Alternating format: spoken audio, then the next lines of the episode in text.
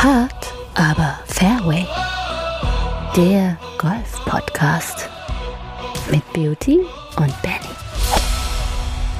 12.09.2023 und wir sind wieder zurück im Hochsommer bei 35 Grad. Lässt es sich doch entspannt aushalten. Irgendwie, du unktest ja schon, dass jetzt langsam die Herbstsaison losgeht, Beauty, aber nix da.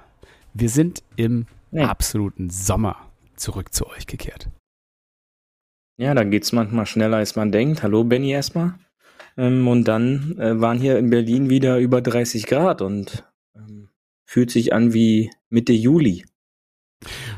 Die Fairways sind ja, also beziehungsweise das Rough ist ja nach den Clubmeisterschaften vielerorts jetzt abgemäht und die Plätze sollten ja jetzt freier denn je sein.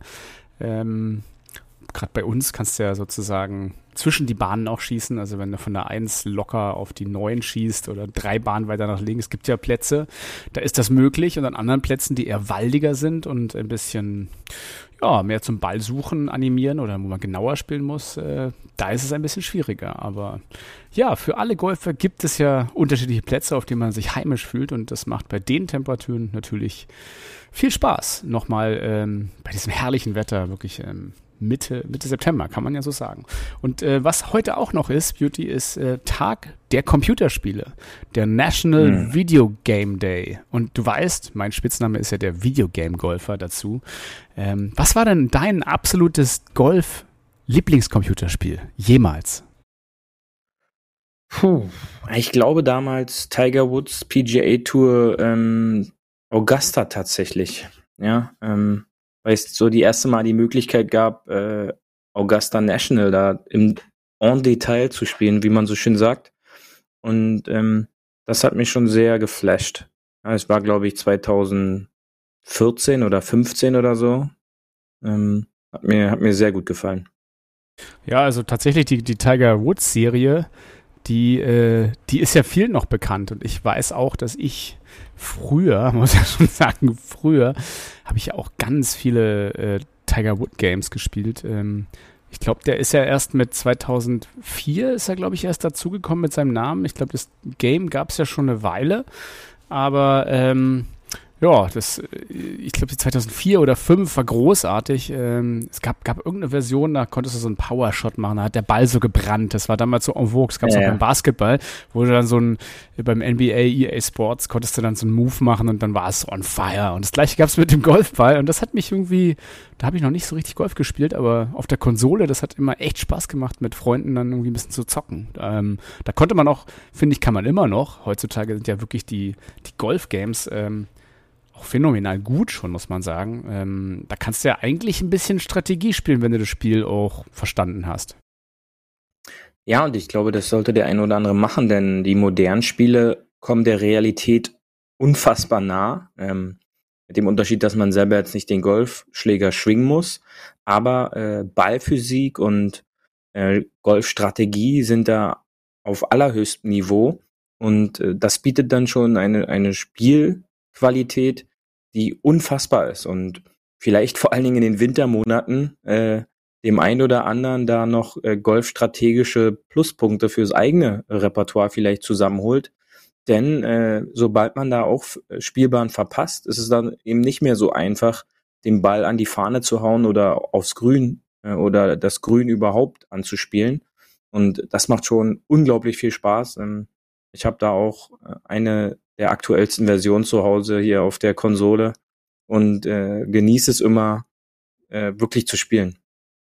Also daneben gab es ja eigentlich noch Mario Golf als ernsthaften Konkurrenten. Oder Let's Golf gibt es ja auch, diese Serie, aber sonst viele Spiele mehr haben es ja dann nicht geschafft. The Golf Club gab es, glaube ich, auch noch. Da konntest du sogar mit Simulator irgendwie noch erweitern. Da gibt es ja auch diverse Tools, dass du mit deinem Heimsimulator dann auch noch auf die Konsolengames zugreifst. Ja, aber gut. Also ich glaube, es ist ein schöner Zeitvertreib, wenn man mal auch eine easy Runde spielen würde. Ich fand es immer ganz schön bei den. Ich habe auch dieses Golfspiel mit Rory auf dem Cover. Damals war Rory McIlroy eine Saison auf dem Cover. Die Version fand ich auch sehr gut. Die hat mir auch sehr gefallen. Und ist mal toll, wenn man wirklich direkt zum Loch schlagen kann und einfach direkt tot an der Fahne. Jedes Loch spielt da. Weiß ich, wie du dich anfühlst auf dem Platz jetzt endlich. Ja, und du darfst nicht vergessen, ich habe gerade mal eben bei schnell nochmal bei Wikipedia geguckt. 99 ist offiziell Tiger dazugekommen, also Tiger Woods 99 PGA Tour Golf hieß es damals, rausgekommen im Jahr 1998. Da beginnt ja nun so wirklich die absolute Dominanzphase von Tiger für die nächsten 10 Jahre bis zu seinem legendären Unfall im heimischen Garten. Und da ist es dann halt wirklich so, dass halt keine anderen Spiele dagegen ankämpfen konnten, des Namens wegen. Ja, also heutzutage kann man sich das wahrscheinlich gar nicht vorstellen. Fällt mir persönlich auch schwer, weil ich zu diesem Zeitpunkt mit Golf noch gar nichts zu tun hatte. Aber die pure Dominanz zu damaliger Zeit war halt einfach unantastbar und hat dadurch natürlich auch für etwas gesorgt, dass außer Super Mario wahrscheinlich kein anderer Name irgendwie ansatzweise gezogen hätte. Ja, die Tiger-Dominanz hatten wir auch hin und wieder mal drüber geredet oder kursiert ja auch immer die ein oder andere Statistik im Netz. Wenn du halt einmal siehst, wenn jemand wirklich die Karriere seines Lebens gerade aktuell spielt, dann ist er meistens noch so 10 Runden schlechter als Tigers irgendwie 10 Jahre lange Streak, die da irgendwie mal war. Also das ist echt immer so total absurd, wo man sich immer noch so fragt, was war damals eigentlich los? Das muss wirklich, das war ja auch einfach Gamechanger tatsächlich. Ja, ich finde immer am faszinierendsten, wenn es halt tatsächlich um diesen Number-One-Spot in der Weltrangliste geht. Und das ist manchmal so unreal, wenn man dann hört, okay, Scottie Scheffler ist jetzt x Wochen an der Weltrangliste oder Rory McIlroy war jetzt x Wochen an der Weltrangliste.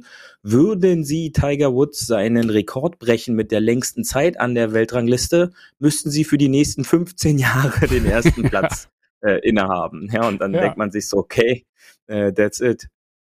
Ja, das ist auch das Scoring Average. Ich glaube, über die Saison hinweg war irgendwie so, der und der hat jetzt dieses Scoring Average, das ist schon unglaublich gut und der Einzige, der besser ist, ist Tiger über 10 Jahre. Der hatte halt irgendwie 3 Schläge weniger im Jahr. So, okay, alles klar, auf dem Level spielen wir. Von daher, Tiger immer noch the Big Cat, the Goat, das Nonplusultra, an dem, glaube ich, Jahrzehnte noch keiner vorbeikommen wird, selbst wenn zig neue tolle Athleten reinkommen. Aber Tiger ist jetzt ja ein bisschen raus aus dem Game, ist noch, glaube ich, wird weiter dem Golfer erhalten bleiben, was schön ist, aber kompetitiv gerade nicht mehr irgendwie am Start. Bleibt aber natürlich eine ewige Legende. Und ewige Legende, das ist unser Stichwort. Das hört sich gerade so ein bisschen schon nach der Abschreibung des Tiger Woods an. Wir alle kennen die Videos, wo gesagt wird, er ist jetzt am Ende und was kam am Ende bei raus? Ein weiterer Masters-Sieg. Also wir werden mal abwarten. Ja. Aktuell ist er noch in der Rehab, wie man so schön sagt, von einer mal wideren Operation an seinem verletzten Fuß, wo da einiges noch ausgebessert wurde. Und er wurde ja gespottet, dass er wieder bei einem Turnier von Charlie mitgelaufen ist, nicht mehr im Kart, sondern zu Fuß. Und da horche ich dann schon immer auf, wenn der Kerl zu Fuß bei Charlie mit über den Golfplatz läuft, dann wird er zu Hause, denke ich mal, schon den einen oder anderen Ball putten, wenn nicht sogar chippen.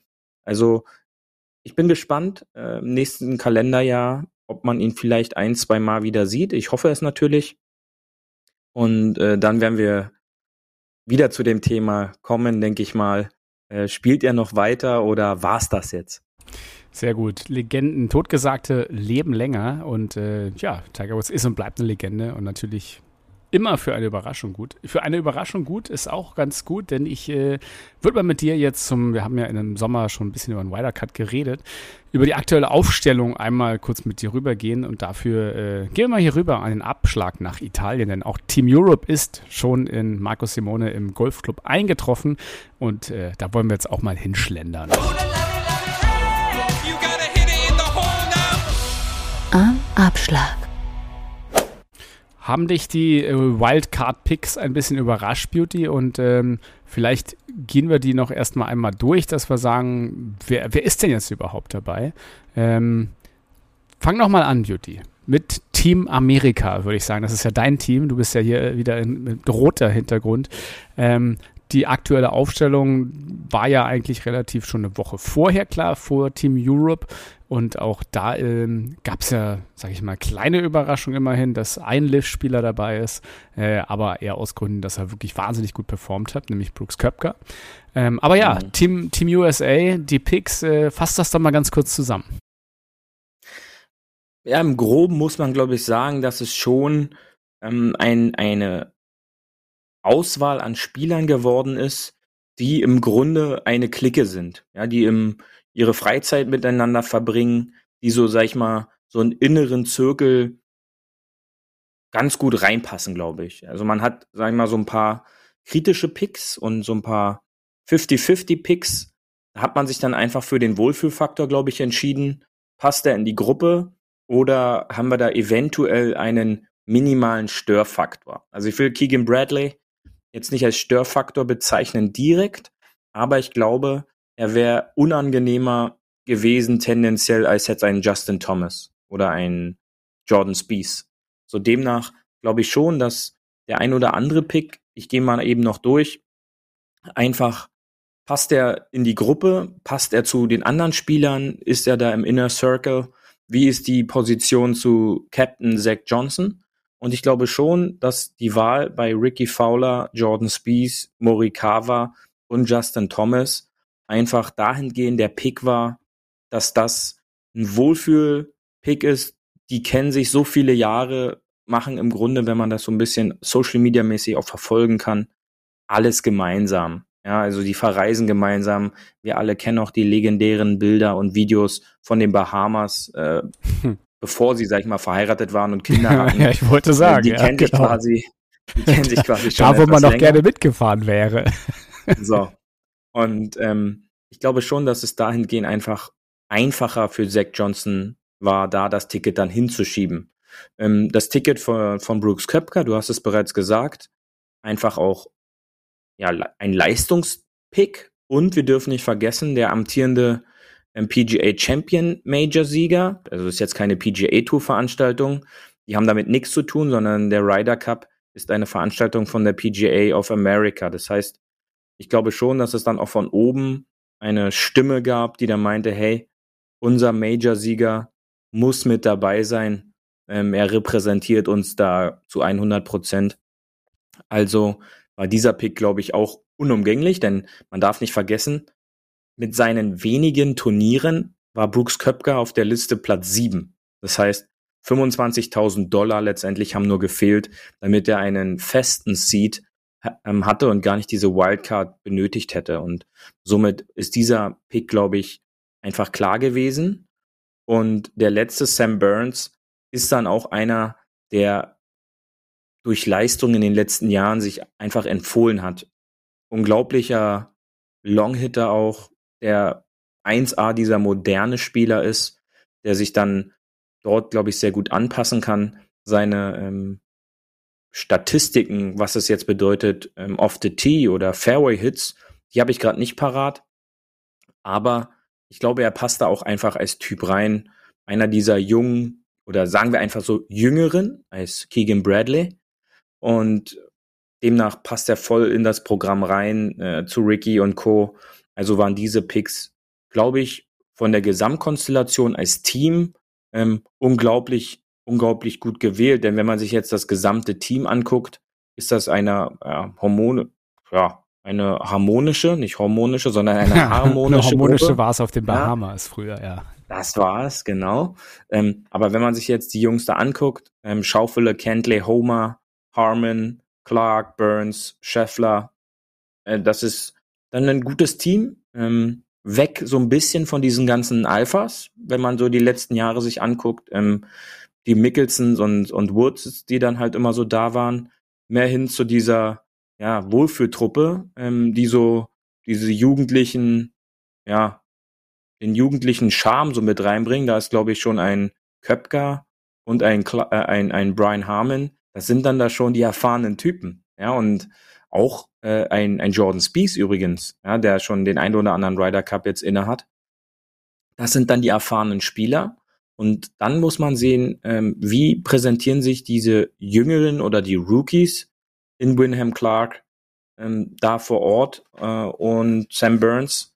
Wie kommt das Ganze an? Und vor allen Dingen, ich glaube schon, dass diese Konstellation in Europa wieder so sein wird, dass das Raff eine besondere Rolle wieder spielen wird. Ich habe letztens mir aus Spaß ein Video von Peter Finch auf YouTube angeguckt, wo er den gesamten Platz vor kurzem gespielt hat. Und da war es dann teilweise 2-3 Meter neben den Fairways, war das Rough brusthoch. Und ich bin gespannt, wie die Rough-Situation sein wird, wie nah die Fans an die Spielbahn gelassen werden. Weil ich glaube schon, dass das ein Faktor ist, der da ähnlich wie in Frankreich eine entscheidende Rolle spielen könnte, wenn die Truppe, die Europa da zusammengewürfelt hat, eventuell dann doch noch eine Chance irgendwie gibt. Ich finde ja lustig, dass die Amis, das ist ja wieder so typisch Amerika-Europa. Bei den Europäern geht es um Punkte, bei den Amis geht es um Dollar, wer die meisten Dollar hatte. Das ist sowieso, finde ich, eine schöne Zusammenfassung eigentlich von Amerika und Europa. Hat dich so ein bisschen überrascht, dass zum Beispiel ein Bryson DeChambeau nicht dabei ist? Nein. Zum einen, weil da die Lift-Thematik, glaube ich, schon noch ein Punkt ist. Und Zach Johnson quasi mit dem Koepka-Pick. Ich glaube, er war froh, dass er den picken konnte, dass er keinen festen Seed hatte, weil so konnte er dann quasi alle Nachfragen sagen, dass er ja einen Liv-Spieler, den aktuell besten seiner Meinung nach, wahrscheinlich gewählt hat. Und dann gab es da keine weiteren Diskussionen drüber, da jetzt Spieler wie Koepka, wie DeChambeau oder Johnson jetzt die letzten Monate quasi nur auf der Liv-Tour performt haben, und Koepka hat das eindeutig bei den Major-Turnieren auch gegen andere Spieler von der PGA-Tour gezeigt. Und sicherlich könnte man noch sagen, man könnte die Truppe noch ein bisschen anders aufspielen. Ja, auch ein Dustin Johnson ist, glaube ich, immer ein Spieler, der für solche Formate super wäre. Aber es wurde halt so nicht gemacht, und ja, jetzt wird man sehen, wie die Truppe da sich schlägt, und am Ende weiß man ja, geht das Ganze gut aus, dann sagt man, er hat alles richtig gemacht. Sollte das jetzt nicht gut ausgehen, dann kommen sie alle aus den Löchern und sagen, warum hat er denn die und die nicht geholt? Aber da macht die ganze Media-Stuff und so, die machen sich das dann auch immer sehr leicht, und auch wir werden dazu gehören. Vielleicht reden wir in 3 Wochen dann nochmal drüber. Ja, der absolut Team USA konnte er nur, genau. Ja, das kann ja sein. Ansonsten, du hast es ja gesagt, Wohlfühltruppe.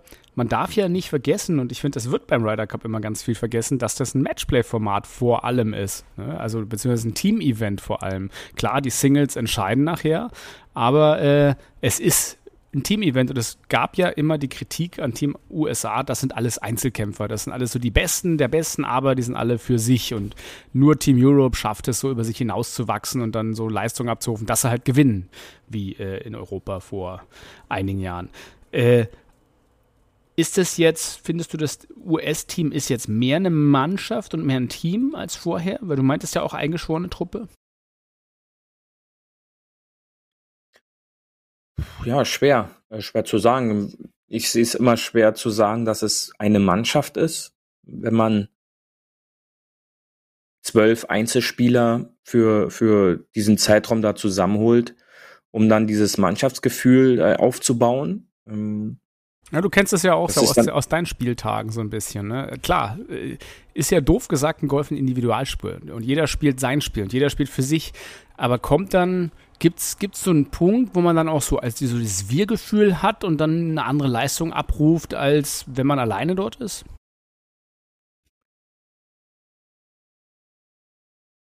Das ist, glaube ich, schwer zu vergleichen, denn das Niveau ist halt einfach komplett anders. Ja, das ist so im normalen Spieltag, oder sagen wir jetzt Vierer-Clubmeisterschaften, ertappt man sich ja dann doch schnell dabei, dass man anfängt, sich für gewisse Sachen zu entschuldigen vielleicht, was man nie machen müsste, weil im Grunde macht das ja niemand mit Absicht. Ja, und beim Ryder Cup, die können halt alles spielen. Also du könntest wahrscheinlich auch 40 andere Spieler da hinstellen, die würden auf ähnlichem Niveau dort performen. Und das ist dann halt aus meiner Sicht auch immer so eine, ja, wie Mediaveranstaltungen. Ja? Welche Charaktere stellst du dann dahin, die im Endeffekt die größte Medienaufmerksamkeit für sich generieren können? Deswegen waren ja diese großartigen Matches zwischen Rory McIlroy und Patrick Reed so großartig, weil du halt diese zwei Individualisten dort gegeneinander spielen gesehen hast, die dann halt auch noch so abgeliefert haben. Aber die Weltspitze ist halt in der Spitze so von der Qualität enorm eng geworden, dass du wahrscheinlich auch, wie gesagt, da 50 andere auf jede Seite stellen könntest, wo das Niveau letztendlich ähnlich hoch wäre.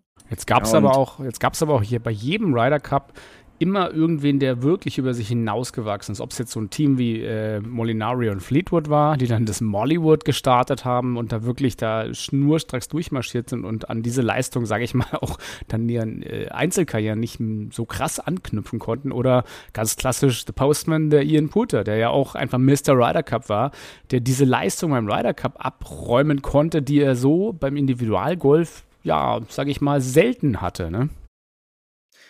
Ja, aber du sagst es ja selber. Wer betitelt die so? Das sind ja nicht die Spieler untereinander, sondern es ist ja dann letztendlich die Media, Social Media und alle anderen drumherum, ja, oder die Fans, die denen dann irgendwelche Spitznamen geben, die Fans, und das dann halt quasi so aufgebauscht wird. Ja, und wenn man jetzt zum Beispiel diesen Fleetwood-Molinari-Jahrgang nimmt in Paris, dann ist es halt auch oft so, dass die Amerikaner zum Beispiel direkt aus der Tour Championship rübergeflogen sind sonntags, weil am nächsten Wochenende der Ryder Cup war. Also das war terminlich dann noch alles anders strukturiert. Das wurde ja auch infolgedessen, war ja dann diese Spielplananpassung auch auf der PGA Tour, dass dann eben die Top-Spieler haben da teilweise 5 Wochen am Stück gespielt, durch die Playoffs, durch die Tour Championship und sind dann völlig ausgelaugt würde ich jetzt nicht sagen, aber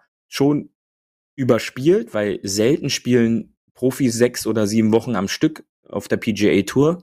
Einfach auch, das ist kräftezehrend, da zu reisen und dann diese ganzen Runden, das wissen wir selber, ist jetzt nicht so einfach, auch wenn die damit ihr Geld verdienen.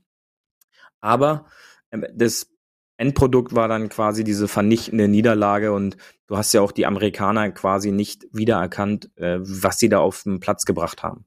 So und Ja, also vielleicht doch so ein psychologischer Effekt, also gerade wenn man sich anguckt, wie halt auch die Leute dann Putts feiern oder wie die Putts dann auch fallen. Wie gesagt, ich bleib bei Fleetwood. Der ist halt einfach so sicher gewesen beim Ryder Cup und hat auch so viel Emotionen gezeigt wie selten. Also ich glaube, das die Fans natürlich, ich muss natürlich sagen, der Ryder Cup ist ja ein anderer Event mit diesen Stands und mit den wirklich vielen, vielen Fans auf den meistens eher kleineren Plätzen. Das ist schon geil und ich glaube, du hast ja fast, vielleicht halt noch bei den Waste Management Opens hast du noch eine gute Stimmung, aber sonst vergleichsweise ist das ja schon so mit fanseitig die Königsklasse so an Anfeuerung und da siehst du ja, was da halt auch teilweise frei wird, ne, an Emotionen und Chance und irgendwie, das finde ich halt immer beeindruckend, wie sehr dann, weil du sagst, die spielen alle auf dem fast höchsten Niveau und du kannst da irgendwelche Leute hinstellen, das stimmt so ein bisschen,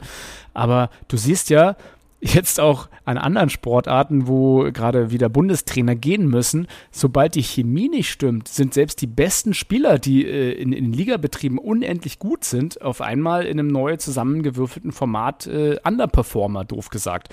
Und ich glaube, das ist die Magie in jedem Sport, dass du halt eigentlich diesen Team-Spirit wecken musst, ob jetzt beim Basketball, die dann an sich glauben und da auch über sich hinauswachsen, oder halt zum Beispiel bei einem Ryder Cup im Golf, wo dann vielleicht der Captain zusammen mit seinen Picks die Chemie finden muss, die Fans müssen die anstürmen, dass wirklich auch die Leute an sich einfach glauben. Ich glaube, das an sich glauben ist am Ende wichtiger oder fast das Wichtigste, denn, was du schon sagst, auf der Leistungsebene sind sie ja alle ähnlich.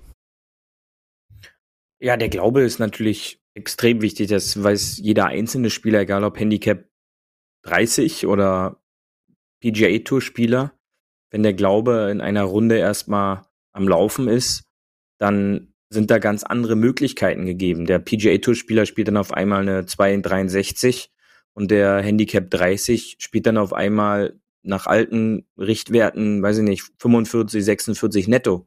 Ja, und Das ist natürlich ein wichtiger Punkt, aber bei diesen absoluten Top-Profis darfst du natürlich nicht vergessen, wie ist dann der innere Wille. Ja, sicherlich sagt man immer, der Ryder Cup ist jetzt die Bergspitze im Golf für den ein oder anderen Spieler, für den ein oder anderen Spieler aber eventuell nicht. Denn was man nicht vergessen darf ist, es ist quasi eine Non-Profit-Woche.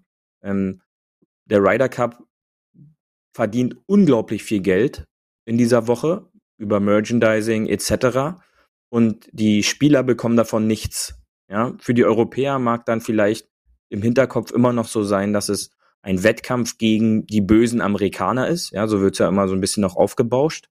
Aber die Amerikaner, wir wissen selber, da ist Geld quasi so gut wie alles. Und man darf nicht vergessen, auch in der Historie, dass die Amerikaner eine unglaubliche Erfolgsserie auch gegen die Europäer hatten.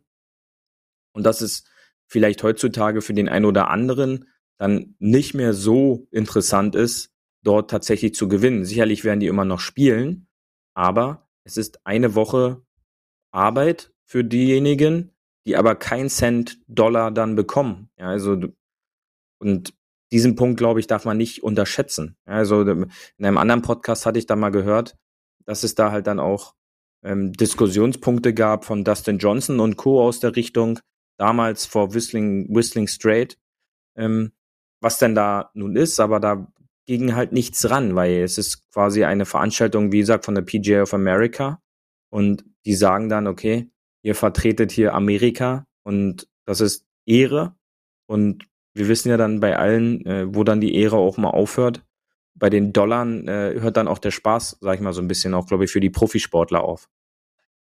Ja, aber es ist not all about money. Es ist ja auch ich glaube, die haben es, was du sagst, viele auf dem Level ja gar nicht mehr so richtig nötig, das Geld zu haben. Klar, Geld pays it all, aber auf dem Niveau ist es anscheinend mehr Ehre und die Möglichkeit, darüber zu braggen, dass man halt das andere Team besiegt hat. Ne? Das ist auch, glaube ich, was ist eine sportliche Herausforderung, an der sich ja auch Spieler trotzdem messen lassen. Also die scheinen jedenfalls alle Bock zu haben, meiner Meinung nach. Das ist, glaube ich, wirklich nur so ein Amateurdenken, dass es denen da um den Tod geht, dass sie da unbedingt gewinnen wollen. Die reisen alle miteinander, die Topspieler. Das ist dann halt eine Woche mal gegeneinander spielen. Und weiß ich nicht, ist schwer einzuschätzen. Ich glaube, solche Charaktere jetzt wie der Poulter oder so, sicherlich, die gehören dann auch absolut dazu, dass es denen wichtig ist, dort zu gewinnen. So ist ja dann auch teilweise sein peinliches Auftreten gewesen. Aber demnach ist da, glaube ich, auch so ein Wandel in den Spielern zu erkennen. Ja. Und ich glaube auch, die Charaktere dieses Jahr wird spannend zu sehen sein. Also ich kann dann halt so ein Cantlay oder so ein Schauffele sehe ich dann halt da nicht brusthauend übers Grün rennen. Ja? Es ist halt einfach was anderes. Also deswegen fand es halt jetzt auch nicht so traurig, dass ein Master 7 oder so da nicht gepickt wurde, weil halt auch einfach seine Leistung in den letzten Wochen nicht gut war, weil lange Zeit hieß es ja so, naja, vielleicht ist ja so ein Sleeper-Pick oder halt auch so ein Yannick Paul. Aber wenn man dann halt sich einfach ehrlich ist und dann mal da drauf guckt, dann ist das halt nicht oder noch nicht bei Yannick Paul eventuell das Niveau, was er jetzt bringen kann. Ja, auch wenn da vielleicht der ein oder andere jetzt kritisch drüber denkt und sagt, ja, die haben ja keine Ahnung. Ja, haben wir nicht. Deswegen reden wir jede Woche drüber.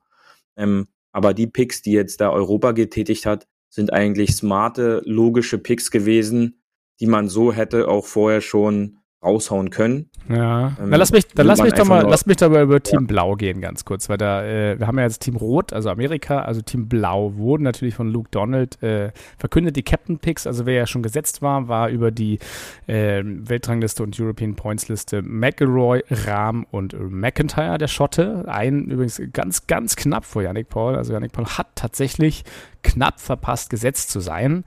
Dann ist Viktor Hovland, Tyrell Hatton und Matt Fitzpatrick fest gewesen. Also das waren sozusagen die erste Riege an 6 Leuten, die über die Punktesysteme reingekommen ist. Und die Captain Picks waren dann Tommy Fleetwood, was absolut verständlich ist, Sepp Straka, auch darüber haben wir gesprochen, unglaublich gute Sache, und der Österreicher, sage ich mal, ist jetzt für den deutschsprachigen Raum für uns dann dabei. Es wäre natürlich schön, Yannick Paul zu haben aus deutscher Sicht, dann wäre es der dritte Deutsche, der nach Bernhard Langer und Martin Keimer überhaupt mal im Ryder Cup gewesen wäre, aber so ist es Sepp Straka. Justin Rose wurde gepickt aus England, Shane Lowry, auch da war ich mir bei beiden eigentlich sicher, dass die gepickt wurden, und die einzig beiden Überraschung für mich, oder sage ich mal, wo man sagt hat, ja, das ist vielleicht so ein bisschen Politik jetzt auch für Luke Donald, dass man dort noch einen Dänen und einen Schweden mit reinnimmt, um diese ganze skandinavische große Fanbase, man darf ja nicht vergessen, wo die große Fanbase eigentlich sitzt. Italiener fehlt, da gibt es auch sehr viele Fans, aber tatsächlich England dominiert ja jetzt hier fast, oder wenn man jetzt McIlroy mit zum Commonwealth mitzählt, dann ist ja quasi McIlroy, Hatton, Fitzpatrick, Fleetwood, Rose und vielleicht noch Lowry, so alle von der Insel, sage ich mal im erweiterten Sinne, und MacIntyre. Skandinavien dann Nikolai Højgaard, der Däne, Ludvig Åberg, der Schwede, und Viktor Hovland, der Norweger, und unser guter Jon Rahm aus Spanien. Das ist ja das Team. Was sagst du zu den Picks mit vor allem Højgaard und Åberg, Beauty? Ja, das sind halt moderne, neue Spieler, wie man die mittlerweile gefühlt jedes Turnier einen neuen davon sieht, der dann an der Spitze mitspielt. Also die kommen wie Maschinen von den Colleges aus Amerika, was man auf dem TV selten sieht. Die sind gefühlt alle über 1,90, schlagen den Ball alle 300 Meter und weiter. Und das ist das moderne Golf. Und wenn Europa daraus zehren kann, dann ist es ein logischer Pick. Und auch wenn man sagt, okay, Åberg, der ist jetzt erst seit Juli Pro oder Juni, wie kann denn der direkt Ryder Cup spielen? Dann gucken die Leute kein PGA-Golf, wo der jedes Mal, wenn er da war, den Cut geschafft hat bei Top-Feldern, wo er vorne aufgetaucht ist. Das Einzige, was ihm sicherlich noch ein bisschen fehlt, ist Erfahrung bei diesen Turnieren. Aber der ist unglaublich lang, also das ist einfach das moderne Golf, und dann wird er gepickt, wenn er dann halt auch noch dieses Turnier, er kommt nach Europa und gewinnt sofort ein Turnier, und das zeigt im Grunde Qualität aus und ist dann ein logischer Pick, auch wenn dann andere dann vom Teller so ein bisschen runterfallen und das natürlich dann auch für kritische Stimmen sorgen wird oder sorgen könnte, sollte er jetzt eventuell nicht so performen, eventuell wie er hofft. Aber das ist ein absoluter Topspieler, von dem man in den nächsten Jahren, glaube ich, das ein oder andere noch hören wird. Und Højgaard hat ja nun schon 2 Jahre auf der Tour gezeigt, in seinem jungen Alter, was er spielen kann. Ja, auch unglaubliche Länge vom Tee, unglaubliches Eisenspiel, was ihn, glaube ich, auszeichnet. Das macht ihn zu einer unglaublichen Waffe, auch im Vierer. Und jetzt wird gebastelt, wer da eventuell zusammenspielen kann. Für all die Huffis, die da Lust und Bock drauf haben, informiert euch, wer welchen Ball spielt. Und dann könnt ihr bei euren Tipprunden gerne Paar-Memory spielen, weil oftmals spielen Geheimtipps von uns Spieler zusammen, die einen ähnlichen Ball spielen. Denn so wissen die Spieler, dass der Ball genau das macht, was er zu machen hat. Ja, das ist immer was, das wird einem ja so nicht gesagt. Und das ist, glaube ich, was unser Beauty hier mal reingebracht hat, auch letztes und vorletztes Jahr. Das ist ja wirklich das Spannende, denn bei den Vierern oder beziehungsweise bei dem Format Ryder Cup, das ist ja, gehen wir dann nochmal sozusagen direkt vor dem Ryder Cup natürlich drauf ein, aber bei dem Format spielt man ja wechselseitig einen Ball, ne? Ganz klassisch, der eine schlägt ab, der andere schlägt ihn weiter.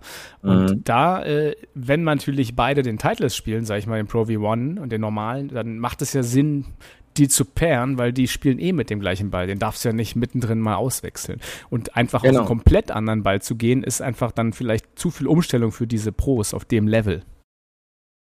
Ja, absolut. Und das war damals schon so, wo Bryson gespielt hat, wo dann alle gesagt haben, warum spielt denn Tiger mit Bryson jetzt zusammen? Das macht ja wenig Sinn.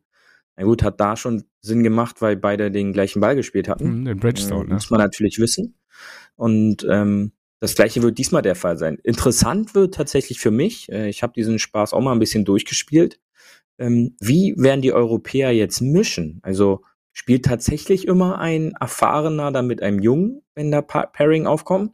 Oder packt Luke Donald vielleicht sogar Åberg und Højgaard in ein Team, um halt die zwei Baller da zusammen zu packen?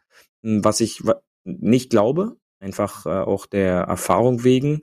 Aber ich kann mir nicht vorstellen, dass er jetzt einen McIlroy, Rahm, Rose und Lowry abstellt, um die anderen so ein bisschen beiseite zu stellen. Musst du ja schon irgendwie gut balancen, ne? Das ist ja die Frage. Ja, ja. Und der Ryder Cup Europa ist ja auch immer nur gut, wenn McIlroy gerade mal einen guten Run hat. Also Rahm hatte ja in den Vergangenheiten auch immer mit Garcia zusammengespielt.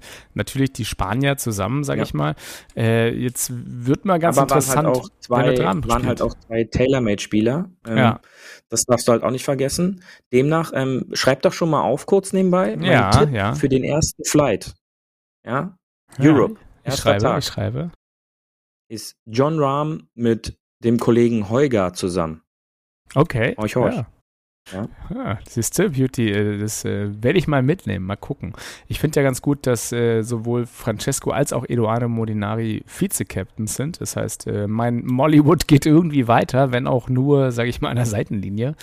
Mit Thomas Björn und Kohlsaat sowie José María Olsabal, das sind auch die weiteren Vice-Captains, ist es, glaube ich, auch genug Erfahrung, die dann, sage ich mal, im Højgaard und im Åberg dann helfen können. Sepp Straka, weiß ich nicht genau, wo der sozusagen inhaltlich dann im Team steht, mit wem der da gut kann, vielleicht mit dem Hovland, ich bin mir nicht sicher. Wird auf jeden Fall spannend. Also Lowry und Rose sind, finde ich, eine Bank, was die Erfahrung angeht. Natürlich McIlroy und Rahm auch. Ich bin auf Hatton gespannt, wie der sich so gibt. Ich könnte mir sogar Hatton und Fleetwood so ein bisschen zusammen vorstellen. Aber ja, ansonsten, die Ballmischung macht es wahrscheinlich. Und da gucke ich nochmal ein bisschen kritischer drauf. Die Frage, siehst du irgendeinen Vorteil jetzt bei einem der beiden Teams gerade bezüglich des Platzes auch vielleicht? Oder? Ich weiß nicht. Ich glaube, dass Europa alles daran setzen wird, die Fairways so eng wie möglich zu bauen. Einfach, weil sie damit gute Erfahrungen in Frankreich gemacht haben. Und Whistling Strait, der Ryder Cup, wo die Amerikaner ja das letzte Mal die Europäer so wahrhaftig zerstört haben, war ja im Grunde nicht wirklich rough vorhanden. Also die werden schon versuchen, die Strange so ein bisschen rauszunehmen, wobei die Charakteristika des Teams der Amerikaner ist doch deutlich anders als beim letzten Ryder Cup. Du hast Spieler mit Schauffele, Cantlay, die auch unglaublich Broadstriker sind. Jetzt nicht einfach nur diese Bomber vom Tee, wie sie es letzte Mal hatten, mit einem Johnson, mit einem DeChambeau, sondern da sind jetzt auch Spieler dabei, die, glaube ich, eher so europäisch sind in ihrer gesamten Overall-Stats, wenn man die sich so rauspicken würde, die so eigentlich nicht typisch amerikanisch sind. Also Es wird interessant, aber ich glaube schon, dass die Europäer versuchen, da enge Fairways und das Rough spürbar zu basteln, damit da, glaube ich, einige TV-Zeit in den Rough-Streifen abgespielt wird. Ja, und das hast du ja gesehen, dass es da zu spannenden Lagen und spannenden Ergebnissen führen kann, auch genau. bei anderen großen Turnieren. Ja, danke für deine Einschätzung. Willst du noch abschließend was sagen oder wollen wir nochmal rüber ganz kurz zu einer anderen Kategorie? Ich hätte noch ein Thema. Na, dann pack nochmal ein Thema raus. Naja, komm, dann einmal hier rüber zu unserem guten alten Netto vom Brodo. Paar 5. Mehr Netto vom Brutto. Ich hatte ja nochmal dir versprochen, eine kleine Clubmeisterschaften-Nachbesprechung zu machen. Und zwar ist mir da tatsächlich etwas passiert, wo ich wieder an dich denken musste und dann danach ein bisschen lächeln musste. Ich dachte, der Beauty hat recht und ich habe nicht auf ihn gehört. Ich habe eigentlich meinen Gameplan durchgezogen, wie immer, alles okay vorbereitet, alles so gemacht. Und weißt du, dann ist aber der Fokus irgendwann weg. Und auf einmal machst du Sachen, die du halt immer machst. Und das ist das Ding, was du auch ganz oft angesprochen hast, über Routine und Dinge, die man sich so unterbewusst antrainiert, auch wenn es Kleinigkeiten sind. Kann ich dir einmal sagen, und zwar war ich auf, wunderschön in Regulation beim Par 4 auf einem Grün, hab den Birdie-Putt verpasst, dachte, gut, schiebe ich ein, schieb natürlich vorbei und dann macht's Klick und irgendwie das Gehirn ist aus. und ich gehe nicht mehr ran, konzentriere mich, nehme den Ball auf und irgendwas, sondern machst du diesen, wie du beim Matchplay kennst oder wenn du halt mit Freunden spielst, so einfach so, ne, nimmst den Putter und probierst den so mit der Rückkante des Putterrückens, diese 3 Zentimeter, die ja noch entfernt liegt, reinzuschieben, was du halt so, ne, auch auf dem Puttinggrün, wenn du da ein bisschen rumdödelst, machst. Ja, und natürlich geht der nicht rein. Und dann kommt der Putterrücken nochmal und dann geht der wieder nicht rein. Und dann ist es auf einmal ein 5-Putt, weil du denkst, oh du Idiot, warum konzentrierst du dich hier nicht und nimmst dir nicht deine Zeit? Und lustigerweise, du hast das so oft angesprochen und da dachte ich mir so, da wird der Beauty mit mir doch wieder schimpfen. Ja, na gut. Da brauchen wir nicht drüber schimpfen, ist ja nun vorbei. Genau, und jetzt mal für unsere Huffis das ins Große wieder übertragen von meinem kleinen Blödsinn. Who the fuck cares about me? Aber das ist ja wirklich die Sache, wenn man sich so eine kleinen Nicklichkeiten antrainiert, wenn es auch nur auf dem Puttinggrün ist, ja, das bleibt irgendwie unterbewusst drin. Und wenn man mal irgendwie kurz den Fokus verliert oder nicht bei seiner Routine ist, macht man dann Fehler, ne? Und deswegen, glaube ich, sagst du ja so oft, dass es wichtig ist, Routinen zu haben und immer das Gleiche zu machen und vor allem halt auch so zu spielen, dass es im Zählspiel ankommt und nicht so SRE-geschenkt. Aus einer Schlägerlänge nehme ich ja eh immer auf. Und das passiert dann einfach irgendwann mal, ne? Genau, ja, also diese geschenkten Putts auf den Fun-Runden, alles gut, ja. Aber irgendwann muss man da halt dann auch anfangen, die zu Ende zu spielen. Und das ist im C-Spiel leider der Fall. Und da merkt man dann halt auch, okay, das ist dann so ein Meta-Putt unter Druck, wenn der zum Paar rein muss, wird es dann, oder zum Bogie, dann wird er schon knifflig. Ja, wobei, wenn man vielleicht dann so sagt, ja, den mache ich ja immer rein, komm, nimm hoch, dann kann es passieren. Die Sache mit der Rückseite, gut, das sollte nicht passieren. Ich glaube, das merkt man sich dann hoffentlich auch. Aber kann ich beruhigen, ich habe das auch schon gesehen, nicht selber gemacht, aber auch schon gesehen, wo das Spieler mit Handicap 1 probiert haben und da hat es auch nicht funktioniert. Oder mit dem Wedge, solche Sachen. Also sind dumm, ja, sicher, aber im Eifer des Gefechts, kann man so schön sagen, kann das schon mal passieren. Ja, und das ist dann noch härter, sowas auch dann zu akzeptieren, dass es 3 Putts waren und nicht, dass man sagt, oh, na, das war ja eigentlich drin, den haben wir ja alle drin gesehen. Und natürlich ist die erste Reaktion, ärgert man über sich selbst und sagst, nee, komm, die zählen jetzt einfach nicht. Aber doch, die zählen und das zu akzeptieren ist, glaube ich, genauso schwer, wie irgendwann zu sagen, ich habe hier einen Strafschlag verursacht, obwohl es keiner gesehen hat. Das sind so Sachen, die man aber auch, indem man sie dann irgendwann mal akzeptiert und einfach hinnimmt, auch in so Fun-Runden, dass man sagt, oh, ich habe den Ball doof bewegt, der hat sich berührt, ist ein Strafschlag, dass man ab da anfängt, richtiges Golf zu spielen, nämlich so, wie es eigentlich ist, nämlich jeder Schlag zählt und es gibt Strafschläge, man muss sich selber die Strafschläge geben und halt selber ordentlich zählen und nicht sagen, naja, gut, die 2, die zähle ich jetzt nicht, weil das fühlt sich doof an. Ich glaube, je eher man dabei ist, das ordentlich zu zählen und richtig und abzuhaken, desto weiter kann man auch einfach weitermachen und das trotzdem korrekt zu Ende führen, weil am Ende des Tages bescheißt man ja nur sich selber. Genau. Ja, also das trifft dann immer sehr gut zu und je eher ich das dann für mich selber umsetze, desto eher funktioniert es dann halt auch in Drucksituationen, in Clubmeisterschaften, irgendwelchen Mittwochs- oder Dienstags-Turnierrunden, je nachdem immer, wenn man denkt, dass es jetzt ein wichtiger Putt ist oder ein wichtiger Schlag ist. Je mehr Routine drin ist, desto besser geht's dann.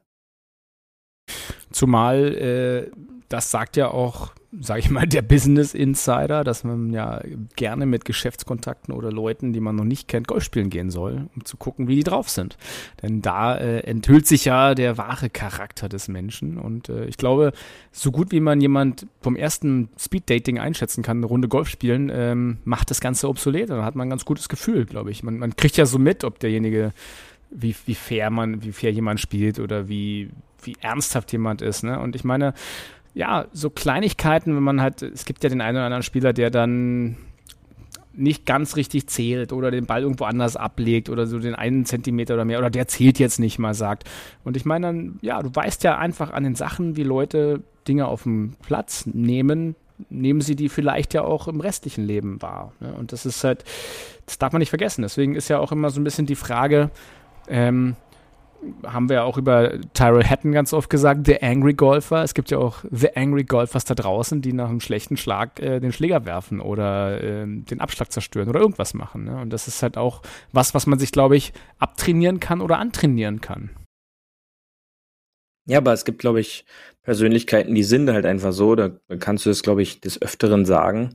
Wenn es einmal so verinnerlicht ist, dann bricht es irgendwann wieder aus. Ja, also es ist nicht ohne Grund, sonst wären ja alle Menschen gleich, was ja zum Glück nicht der Fall ist. Aber die Leute können es dann unterdrücken und dann ist es, glaube ich, wie so ein Teekessel. Ja, also dann fängt es irgendwann zu pfeifen und wenn der Druck nicht ausweichen kann, dann explodiert es dann halt irgendwann. Ja, und die gibt's, glaube ich, und die wird es auch immer geben. Ich mag es jetzt nicht, aber wir beide werden es jetzt nicht ändern, dass es solche Leute irgendwann nicht mehr geben wird. Ja, also das ist auch völlig okay, wenn die der Meinung sind, so reagieren zu müssen, aber dann müssen wir nicht wirklich in der Nähe sein oder dabei sein. Ja, man kann ja dann auch recht schnell erkennen und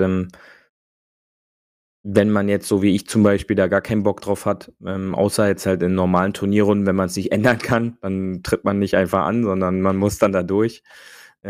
Aber so, wenn man die recht schnell rausfiltern kann, dann muss man ja damit auch nicht seine Freizeit verbringen, weil nennt sie ja Freizeit und dann muss man sich ja da nicht freiwillig ärgern. Na, ich habe aber immer auch Freunde dabei, die dann hin und wieder mal so rumragen. Kannst aber auch nichts sagen. Was ist deine Strategie dann bei so einem? Schon. Also ich sag ja auch dann was, aber das ist dann so, come on. Und aber es findet immer wieder mal statt. Und bei einigen bessert sich es aber tatsächlich. Auch Tyrell Hatton hat ja zugegeben, dass er da die ein oder andere Strategie und Therapie macht dazu, ne?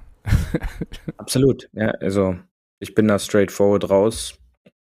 Kriegt man ja relativ früh raus schon, irgendwelchen zappeligen Bewegungen. Und dann ist man auch diesen Punkt los. Man ist dann befreiter, kann ich jedem nur empfehlen, auch für einen selbst. Man ist befreiter auf der Runde. Also du sagst dann so, ey, nimm dich mal hier, oder was sagst du dann?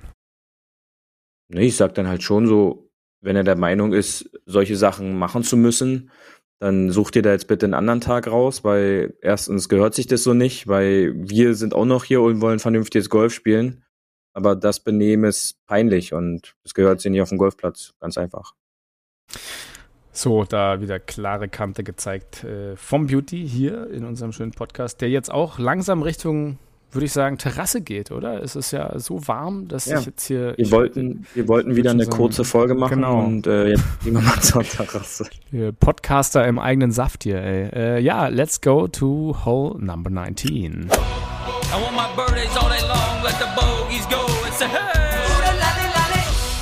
Hole 19 auf der Terrasse.